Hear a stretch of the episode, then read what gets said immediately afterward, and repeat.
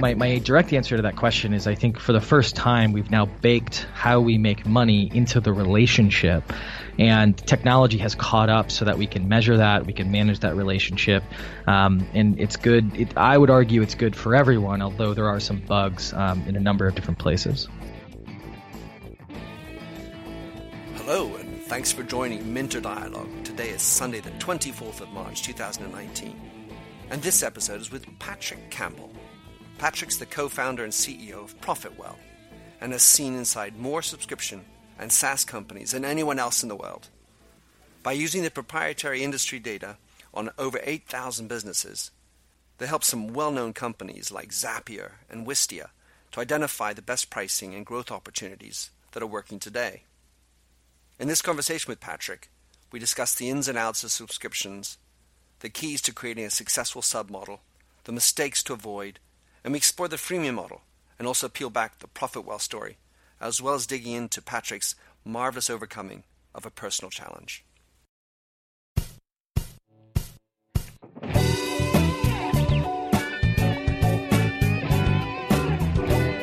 Welcome to the Minter Dialogue podcast, where we discuss branding and all things digital. I am Minter Dial, your host, and you'll find the show notes on my eponymous site, minter dial dot com. Enjoy the show. Patrick Campbell, great to have you on the show. You are um, someone who runs a business, focuses on subscriptions. You also do a really interesting vidcast podcast uh, that we're going to get to talk about. And you have gone through um, a wonderful life transition. So we're going to get to talk mm. all about this together. In your own words, Patrick, how would you describe yourself? Ooh, that's such a such a broad and fascinating question, right? No, um, or maybe not so fascinating, and that's the problem. But uh, yeah, I uh, so I you know I'm an entrepreneur. Um, I run a company called ProfitWell. Um, we are a bootstrap company, which means we haven't taken any funding, uh, and uh, we're about sixty people here, mainly in Boston, but we have a small office in Rosario, Argentina. Uh, and then to describe more of me, um, I you know I'm from Wisconsin, uh, which uh, for any international listeners, that's kind of in the middle of the U S Uh, it's uh, you know dairy country, a lot Chili of, Willy. lot of yeah, a lot of dairy farms. I grew up kind of in that area, and uh, you know went to school in Illinois, which is you know where Chicago is, and then I uh, came out east uh, to the East Coast here, and I worked at uh, I worked for the U S government in the Intel community, and then I worked at Google here in Boston, and uh, that was about six years ago I started the company. So it's been it's been a good career so far. Jumped around a little bit, but Love yeah, it. it's uh, it's exciting. And why Argentina? So there's a longer story there that's you know a little boring, but it, it really comes down to uh, our head of product, my business partner. He is from Rosario originally. He's been in the States for you know twenty some years now, but he uh, basically we found a good director level engineer. And kind of we're thinking if it was a good experiment, uh, and then all of a sudden we just kind of started expanding the office, and um, it's it's relatively um, you know inexpensive labor relative to Boston. It's a lot easier for us to recruit down there because we're kind of the only you know fun startup, if you will. Uh, yeah, and it's I just, I just love the culture as well. That that team down there, the culture that they have is just so good. Um, A fun anecdote, because I think it's interesting. We had a big argument in an all-hands meeting about snacks, um, and all the Bostonian folks were, you know, hey, we should, or we were thinking, hey, we should have healthier snacks, and all the Bostonians were like, oh, don't take away the Diet Coke, how dare you, blah, blah, blah, and I'm being dramatic for effect. Well, I got a message from the Rosario team saying, actually, we, we want less snacks because we don't want to, you know, get hooked on them. We're not here because of snacks. We're here because of product. Mm-hmm. And that was just like a perfect kind of comparison. Uh, and uh, it was a really, really good lesson overall. But uh, I digress. That's no, that's that, why. I that, that's wonderful. It sounds like a very mainland European type of argument. And you must uh, tell all your Argentinian friends that you're on a podcast with a an absolute aficionado of paddle tennis, which oh. uh, the Argentinians uh, have dominated over the years. So um, what do you tell us a little bit more about ProfitWell? Yeah, so we we are squarely focused on understanding subscription growth better than anyone else. That's our, our big mission. Um, and what I mean by that is we want to understand the truth of, of why a subscription company grows, how they retain their customers, you know, what's what's best for them. And so uh, pragmatically, what we have is we have a free subscription financial metrics product. So you plug in your billing system, and then we basically give them all of their financial metrics for free. So they're, uh, it's called M R R, their monthly recurring revenue, their churn numbers, all that kind of fun stuff. Uh, and then the way we make money is we sell products that basically we can show them inside the, the metrics product, hey, you have this problem, and then we can sell them a product that solves that problem or helps that problem. Uh, and so that's kind of our philosophy on building product. And we have one product that helps reduce churn, um, and then we have another product, uh, churn being cancellations, and we have another product that helps with pricing. Well, clearly subscriptions are doing well. In, in uh, when I was listening to uh, what you guys have published, uh, Abby on Subscription sixty, uh, she said that revenue subscriptions uh, have grown five times faster than the S and P five hundred mm.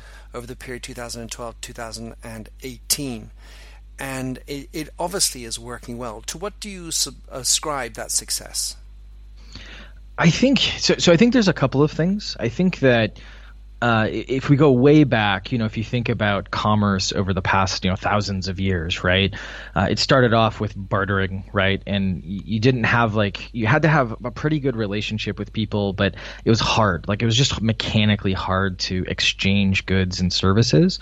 Uh, and then all of a sudden, you started to have, you know, money. Obviously, uh, min- after minting, Minter here, um, you know, in terms of the name and the old family, uh, and and all of a sudden. We now, in the world of technology, we have an easier time measuring the actual value that I am providing you. So instead of, hey, um, you know, I, I, you buy a box of cereal and I hope that you come back next month. Um, and, you know, I don't know if you're getting the value that I think you should be getting from that cereal. Now I can actually measure and I can say, okay, I can give you a financial model that ties us together in a relationship. And because of that relationship, I get some benefits as a business because I know you're you're at least going to come back as long as I'm happy, or you're happy, excuse me. I can measure the value that you're getting, how much you're consuming, those types of things. And you get continual performance because I'm always looking at it and making sure, trying to make sure that you're happy, right? Or or that's how it works out in a good way. So I think my, my direct answer to that question is I think for the first time we've now baked how we make money into the relationship. And technology has caught up so that we can measure that, we can manage that relationship, um, and it's good. It, I would argue it's good for everyone, although there are some bugs um, in a number of different places. Let's talk about those bugs a second. I, mm. I'm, I'm wondering to what extent. Let's say if I swing back for let's say a decade, whether it was cable subscriptions or phone for those who had them, subscriptions and all that. There was this element of locking you in for a twenty-five, twenty-four month period. And and for that, I'm going to give you a, a lower per month and so on. And nowadays, there are many more situations which you might sign up for a, a, a longer term, but the cancellation has become less complicated and, mm. and the ability to swap out. And I'm wondering to what extent that's con- that kind of liberalization, if you will, has contributed to the success, because that's really a customer-facing benefit.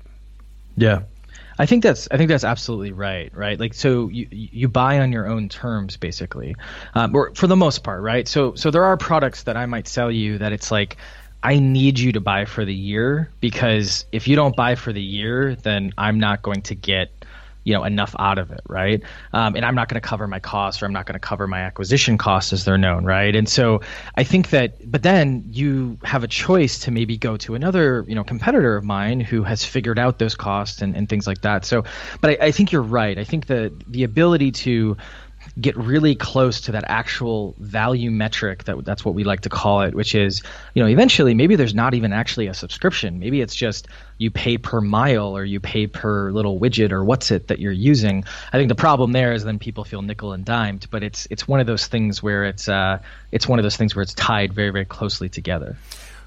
So break apart for me something you obviously must talk about, the difference between loyalty and subscription. That's interesting. That's a really good question, actually. I I, I don't know if depending on how we define those terms, and I'm going to hopefully use the generalized, you know, what I consider them, um, I don't know if they should be too far apart, mm-hmm. right? Because if you have good loyalty with subscription, you're going to have really good retention, and, and the, you only yeah you only get the com- compounding effects of subscriptions and monthly recurring revenue if you have good retention and good loyalty. And so t- to me, like, yeah, I, I can have good loyalty if I'm a one-time product, um, but it's it's it's you know, I'm not tying myself to that customer as closely as I probably should. There is a, a history with subscriptions, and if I take insurance as the prime example, where you oh, kind of yeah. line up for life insurance, you buy it once and then it never occurs until a death happens or the the attic floods. And then all of a sudden, despite the fact that you've been paying month after month, his you know mechanically on the thirtieth of every month, there's small print that says, well, actually, because of the flood that you had, you don't get the money back.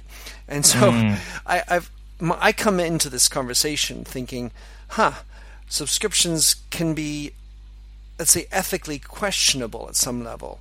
And yeah. I was, I'm wondering how you approach that. Yeah, I think I, I don't think you're wrong at all. I think it's that's a super tough situation, right? Because it's easy. You and I know other details. It's like, oh, that insurance company's scummy. They're right. terrible, of right? Course. But then you're looking at the insurance company and you're thinking, well, technically what they bought was, you know, only this, and this type of thing was different than that thing.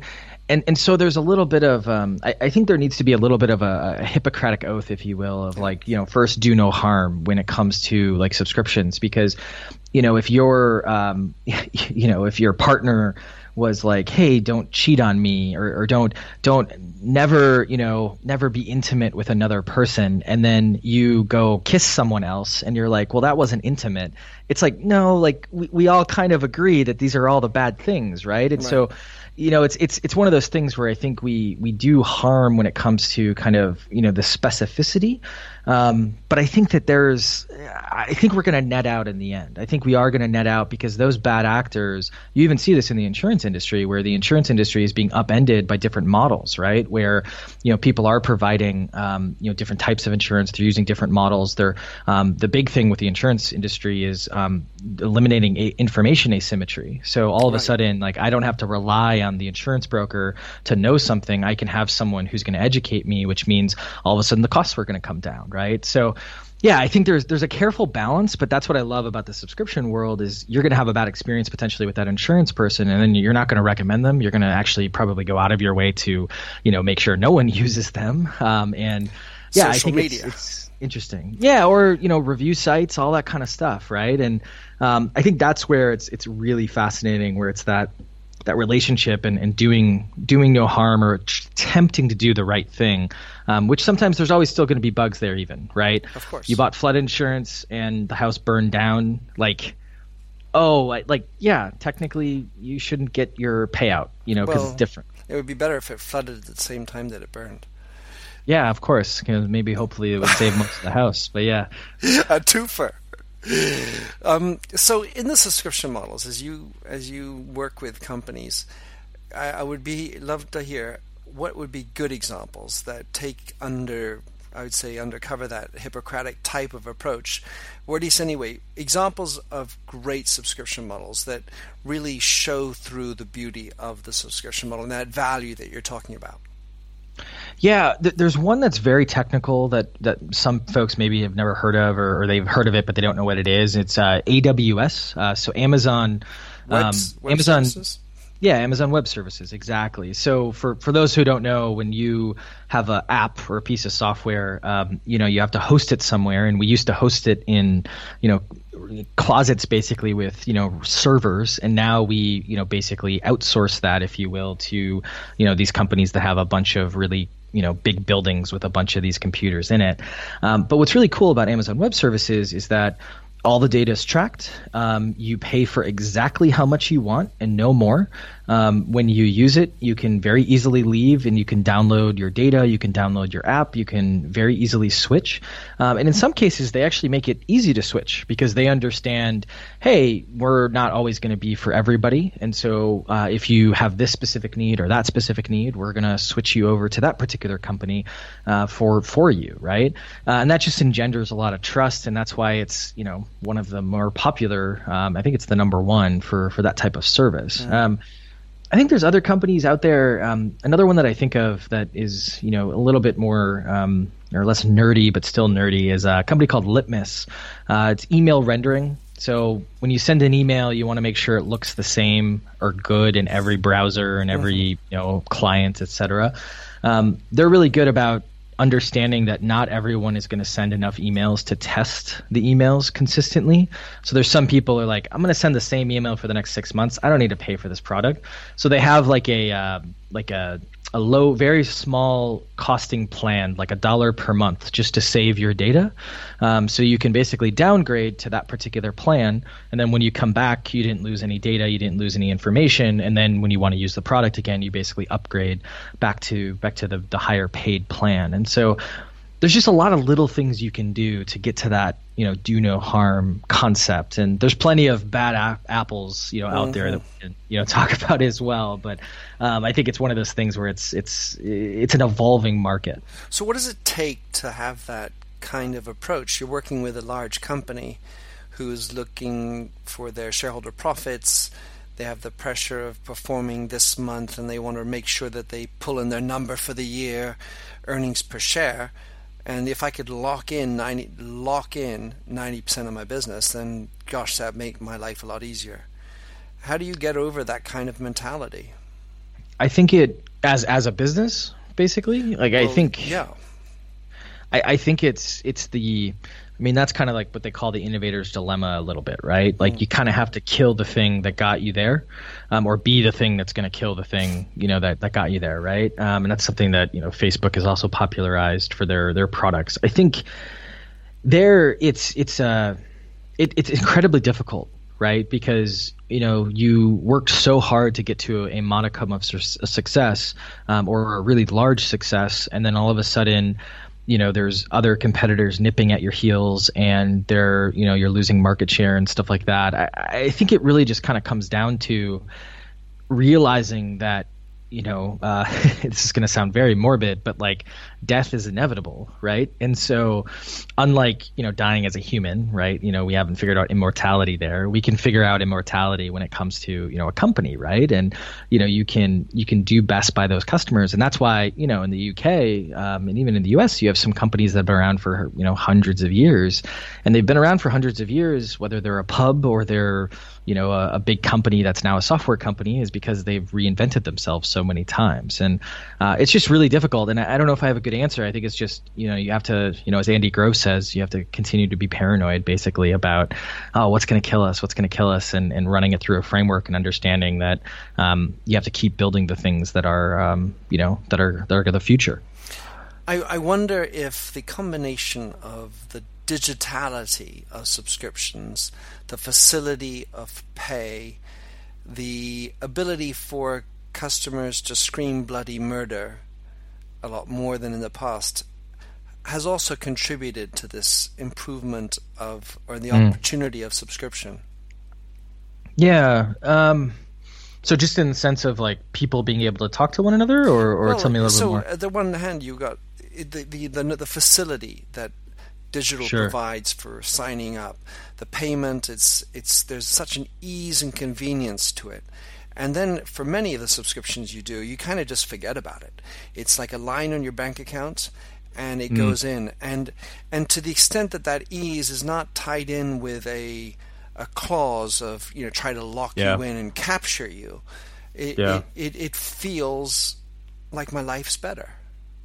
Yeah, that's a really interesting point. I think, yeah, and it's kind of it's kind of interesting too, because there there's there's kind of the other side of that a bit too, where you forget about the subscription. Mm. You know, you stop using the product, and all of a sudden, you know, you're paying on an, a, a monthly basis, and what's kind of cool is there's some companies now that will actually measure your usage. Um, uh, yeah. Slack, very popular work uh, chat product, uh, and then um, Help Scout, which is a very popular help desk. Um, they they both basically measure you know active usage, and if you, I think it's like if you log in more than once, you're an active user, which you know maybe you complain about that and maybe you're truly not active, but um, if you don't log in, they basically won't charge you, right? And they'll actually delete your account after a while. I mean, they'll try to contact you a bunch. Like if no one's logging in and you're still paying, um, there there's a point where they'll, you know, if, if they haven't heard from you, they'll delete your account and actually refund you um, a certain amount of that. And I, I think that's that's what's kind of interesting, is that those companies, you probably don't absolutely need to do that. Um, but you can also, you know, there is a world of predatory subscriptions where, oh, let's price it low enough and, uh, or, you know, charge for the first year and charge twelve hundred dollars for the next year. And, um, you know, you, you've seen stories about that, especially with uh, credit ratings here in the U S, um, mm. where, you know, it's free for your report, but you have to put the credit card in, and then all of a sudden thirty days later you're getting a fifty dollars charge and you didn't read the fine print like the insurance contract, and, you know, that gets problematic as well. Mm. That the term predatory is, is something I feel is part of the old mentality, and yeah. and more and more it's being weeded out, and we can see mm-hmm. that. So in, in your vidcast, you did this uh, great vidcast um, as you enjoy meditation uh, with Calm. yeah. The, the, the apps Calm and Headspace in particular. And yep. what was interesting was, and I, I want to put this in the show notes, of course, is that you really broke down their approach and how each website, each app was leading you through, and, and, and the whole idea of subscription. Because beyond the fact that it's a, a meditation every day, active, you know, meditation, guided meditation, sorry, you know, that's part of the system. But the way of bringing them in, the options, the subscriptions, and you talked to all, you had all sorts of terms, which, you know, including C A C, N P S, F T V, and retention. um, so talk us through what uh, what makes for the better version, freemium, not, and maybe some tips you could have as you set up subscription models on your website or your app.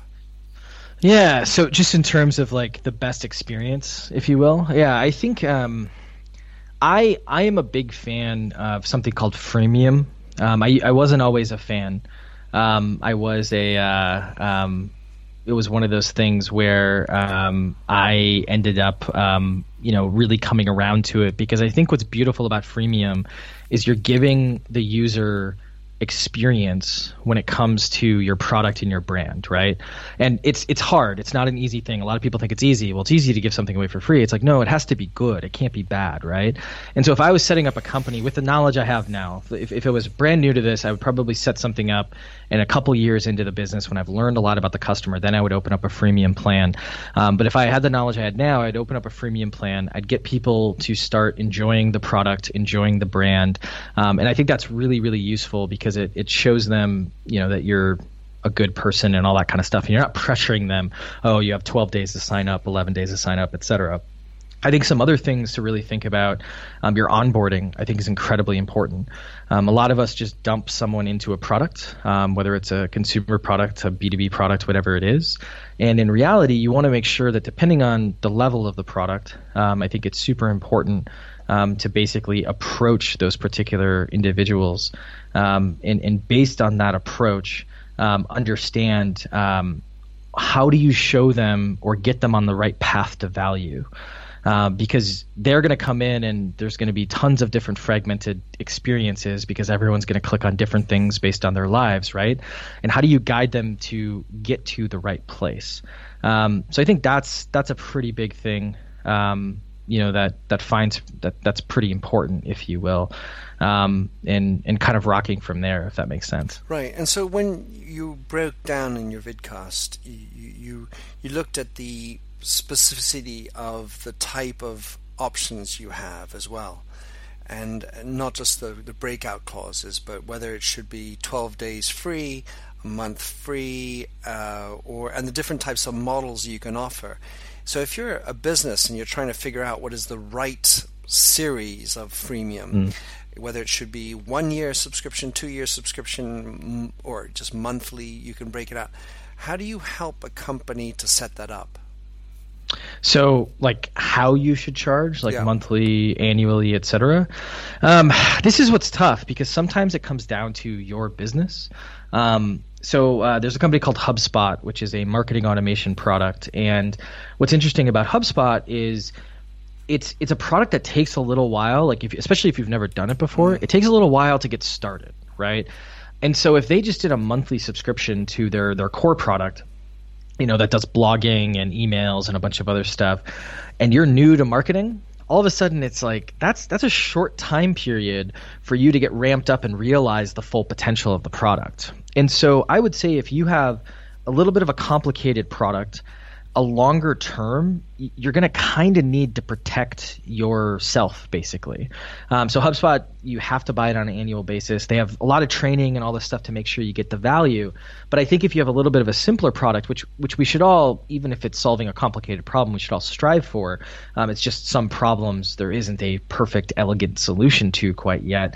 Um, but if you have a simpler product, then, you know, making sure that term is short as possible, right? Yeah. Uh, so we, our product Retain, we have what I like to call like a perfect value metric because we can measure the amount of money that we are bringing the particular customer. Um, and what that means is is that we can show them and they can agree to, hey, you had this much money, now you have this much money, and we're going to take this small percentage. And that means like we don't we have like no terms. Like yes, we charge them on a monthly basis, and for very large customers we have, you know, legalese and stuff for data protection and all that kind of fun stuff, but um, we basically have no term. Um, you know, and people can cancel when when they choose to, essentially. And so I think it depends on like how you're solving the the problem, and in some cases not having a subscription is also the right idea, you know, and I think that's that's something that we don't talk a lot about, which right. is a one-time price kind of thing. A one-time yeah, having usage. A one-time price is sometimes okay, and and maybe the one-time price is going to be a lot more expensive than the subscription, but you get some advantage, and there's going to be a small group of people, or maybe a good-sized group of people who actually want that. I, I'm going to give you an example, uh, and I'm I'm thinking in my mind as listening to you about Excel, Adobe Photoshop. There are times that I, I really, well, in the case of Photoshop, I only use, I don't even know how to use it, right? So if I do, I'm like, uh, where's the calc? Uh, uh, yeah. And, I'm, and I, I struggle. And so that's my time. And all I really wanted to do was get one P D F and create it and turn it into a JPEG or something like that, right? It's yep. a small functionality that I can do easiest, if you will, within Photoshop. But I have to pay for mm. at least one month subscription for that yeah. one little usage. So that's a one-time hit. And then if you think about Excel, you might only know how to use the plus and minus keys. Mm-hmm. And yet there's a whole bunch of macros. Macros, what yeah. are they? I don't know how to use them. And and you have these variations. And then right now I have this other one with um, SurveyMonkey. I've just done a survey. And I I they tell me there's a premium version, great premium. It's a subscription for a year. Well, all I want to do mm. is, is unlock a little bit of the subscription for one survey, yeah. and and they yeah. don't they don't give me that option. I think they do have uh, a monthly plan. Survey right, they have the monthly big, plan. I like them. Yeah, so I think do they I. do have one, but but I know what you mean. I know what you mean. I, I think it's so. What what's funny of what you just mentioned is is both Photoshop and Excel. They're those are types of products where we all want to use ten percent. It's just a different ten percent. Right. Maybe Photoshop's an exception there, right? Like, so a hardcore designer, they're using, you know, much more of sure. it. But it, but I think what's really, really kind of fascinating is there's a, a um, there's disruption that's happened in both of those spaces, right? For people like you who are like, I don't want to do this. So like Sketch, I don't know if you heard of Sketch. I yes. think Sketch is free on some level, um, and you can you can't do everything you can do in Photoshop, but you can do some of it. You have Google Sheets now, which you certainly can't do like heavy macros and stuff like that in, but you can do a lot. You can basically, I mean, for my Excel usage, um, most of my Excel usage, like day to day, I can use that just perfectly well.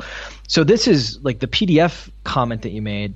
To me, when I hear that, I go, okay, interesting. That's probably a very common problem, right? Like switching from one type to another type. And I think Apple has solved some of that just in their interface. But that's a perfect little free product. Perfect little one. Like, I want you to come in. The most you're going to have to give me is your email address, which means, yes, I am going to email you, but I'm going to give you this free, you know, product, value, and I'll be very exchange. Respectful. Yep. Yeah, totally. And so it's one of those things where that's where I think there's that innovation happening that we're talking about here, um, that works just really, really well. Mm. Think through what, use data uh, and understand what your customers are looking for. So, um, Patrick, you, you with uh, ProfitWell, you went through a transition. Uh, let's call it a pivot. Tell us what that happened and what are the lessons learned? Yeah, I don't know if I would call it a pivot. Well, I, I you know, how, that's that's why I see I how one you say that. Yeah, know, yeah, no, but uh, we um yeah, so I think we started off. So we started off just on pricing. We were we were like, hey, this is a big problem, and and it's because at my old job, one of the projects I worked on was pricing, and I realized we spend all of this time building cool stuff, and it could be anything, right? And then when it comes time to actually put a price, which is that measure of whatever the value is that you're providing, we're like, I don't know, just just put it out there, put a nine at the end of it, and we'll call it a day, right? And so uh, th- there needed to be some better science. And and so we developed this product. It's got some algorithms to measure around pricing. And then all of a sudden, uh, that search for truth that I mentioned, we just started chipping away at different problems. And we were like, well, this data is really good, but it would be even better if we had this data. Um, and that's what led to the first iteration of ProfitWell um, was, hey, when we have that data, then there's so many other things we can do. And so we, we've basically gone deeper and deeper in order to generalize our mission more and more. Um, and it's been, I mean, it's been tough, especially as a non, you know, venture-backed company, because it basically meant that we had to commit to a longer-term vision, which meant, um, you know, for the first few years, I was making the equivalent of, you know, thirty thousand dollars a year, and, you know, obviously, you know, didn't have kids, think, you know, during that time or anything like that, and so, and didn't have a lot of obligations, thankfully. But it's one of those things where, um, you know, we we definitely even now, like, we put all of the profits back into the business, um, and we have to be profitable because of our size or because of our our um, non-funding. Um, but yeah, it's been it's been quite the journey, and there's been a lot of ups and downs uh, professionally, personally, all that kind of fun stuff. It is the journey. You you did this wonderful interview with uh, Patti McCord at uh, Netflix, and mm. and very much this notion, that paradox or conflict between doing good and making money. Yeah. And and what was it that makes you so key keyed up on this idea of purpose and doing good? Is it, what is it that stimulated that? Does that just come from your upbringing, your parents, uh, a specific event? What what drove that? What drives that? Yeah, I don't I don't know if I have a good answer. So I, I you know, coming from a, a very blue collar family, my father was in the military, um, you know, so there's there's always been this this sense of duty and, and just kind of doing the right thing, but that wasn't. That was more like an honor thing than a, you know, go solve a world problem, if you will, thing, if that makes sense. Mm-hmm. And so I'm not sure. And, and to be frank, you know, coming from that kind of background and growing up, you know, relatively poor, like, it was kind of about the money in the beginning. It was like, because I, I worked at Google and I was making, you know, pretty good, especially good cash for, for my experience level. And, um, you know, I, I did this cool little internal product that made Google a lot of money, and I could kind of measure like how much money I made Google, and I got this cool award and this like small, you know, bonus, and I was like, wow, I busted my butt, and I feel like, you know, the, they're they were going to shut my project down, and I was just like, I feel like, you know, if I'm going to do this, I should do this on my own, right? And then getting into it, I think what happened is I found um, a lot of realization that I'm I'm kind of like a, a I, I like to call it a problemholic, which like it really is a workaholic, but it's really more just like I like to dig into problems and puzzles and things like that. And so I don't know. And then to, to be frank, partnering with the right people. So um, our, our head of product um, that I mentioned before, um, you know, money isn't interesting to him. You know, uh, like we're yes, we want, you know, probably a, a sum of money that we would all agree is a good sum of money, you know, to live, sure, right, and to live very, very um, uh, comfortably, but we're not looking to make, you know, um, you Ridiculous. know, something where we can just, you know, hey, let's just get a million dollars a year for the next ten years. It's like, no, if we're going to dedicate so much time to this, let's build something huge. And the money will be um, a, a product of basically focusing on the product, if that makes sense.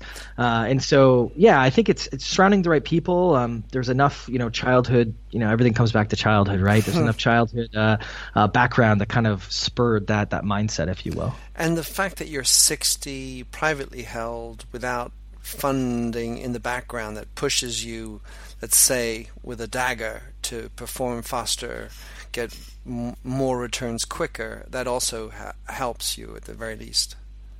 Yeah, totally. And I think it, it puts us in a really good position, right? Because, you know, if we want to go raise money, we can. Um, you know, maybe we'll get really good terms. Maybe we won't.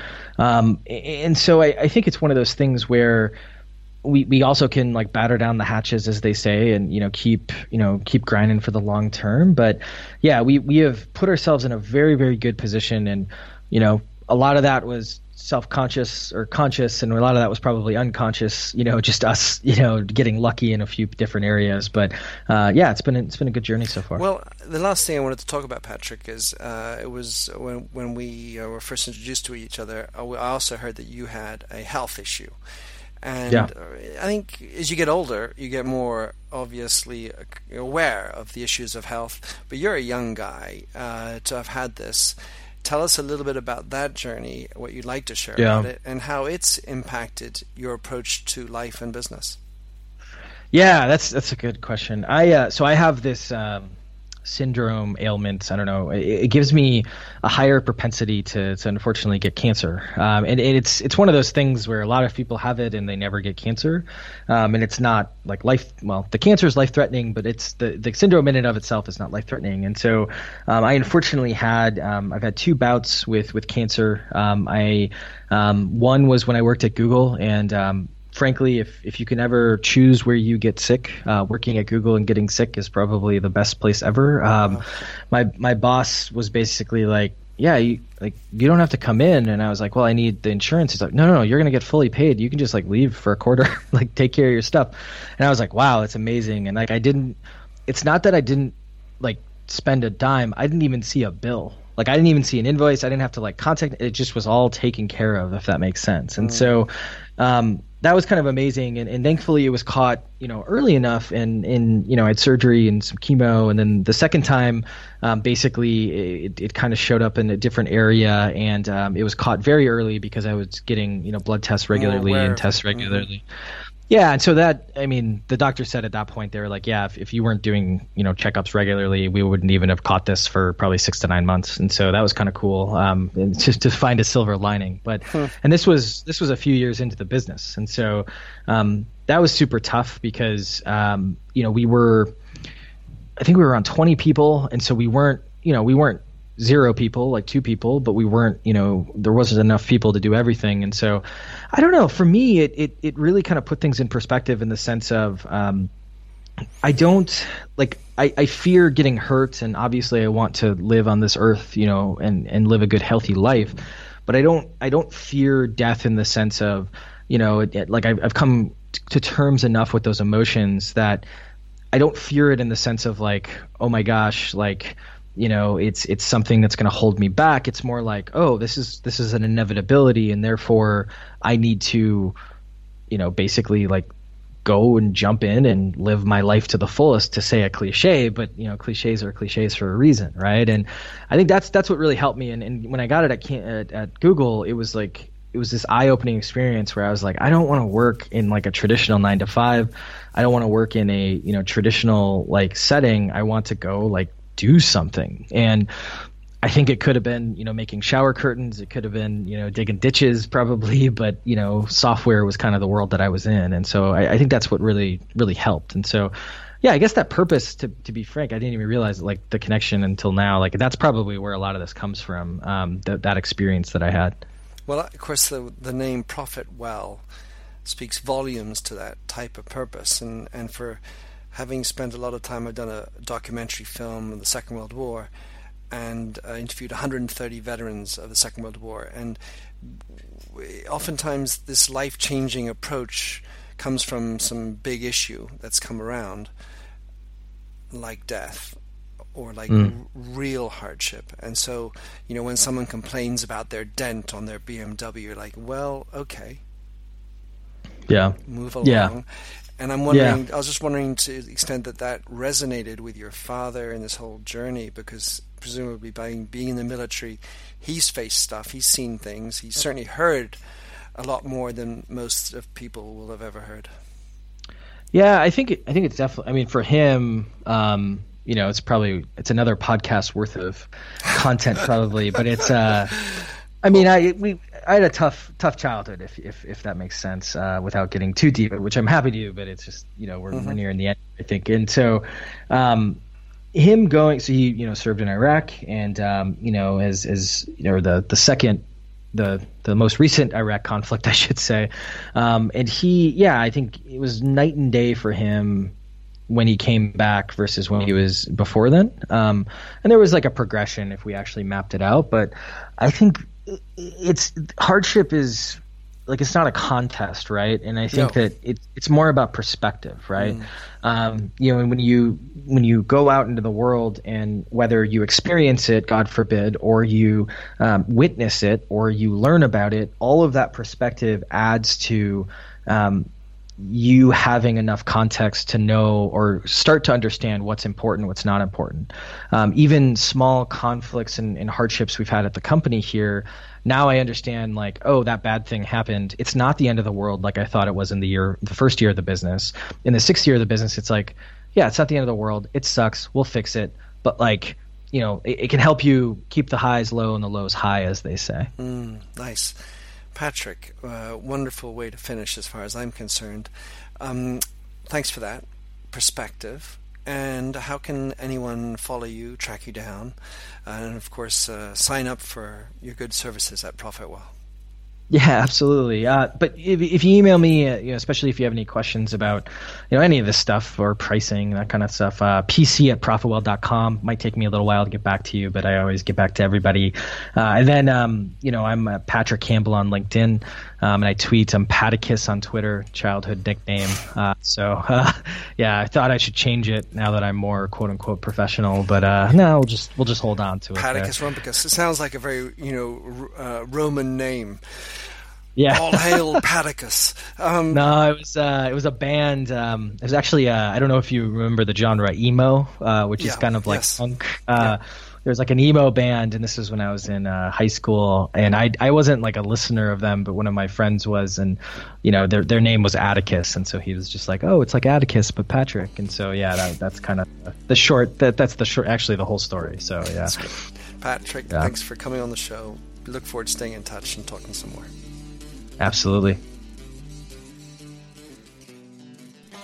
Thanks for having listened to this recording of the Minter Dialogue Show. You'll find the show notes and other blog posts on minter dial dot com. If you enjoyed the show, please like the handy Facebook button, or better yet, head over to iTunes to give a rating and review. But first, relax to Josh Sachs's Finger Paint. Oh, fill me with all your colors and needs. Different way to rid me of the gray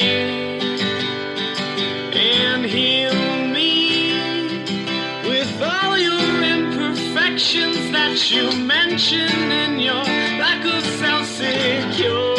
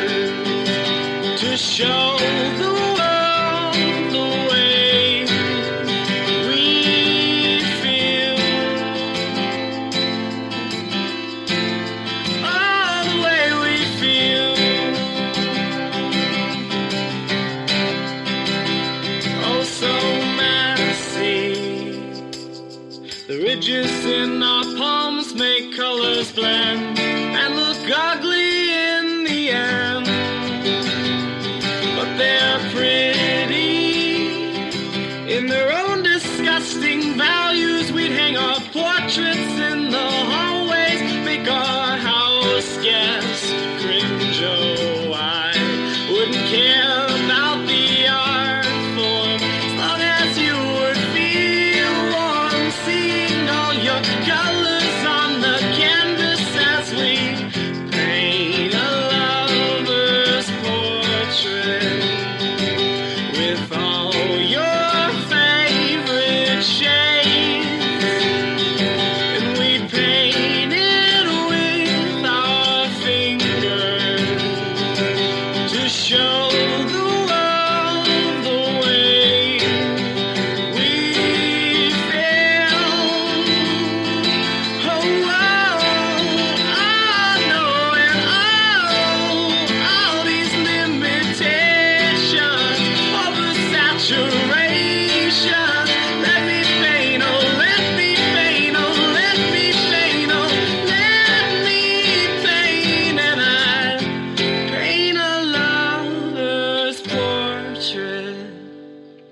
with all your favorite shades, and we paint it with our fingers to show the world the way we feel.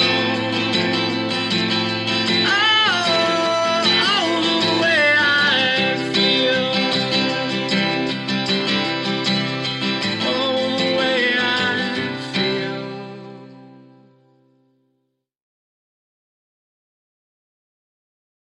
Hello, this is Gary Chahot welcoming you to check out the French History Podcast.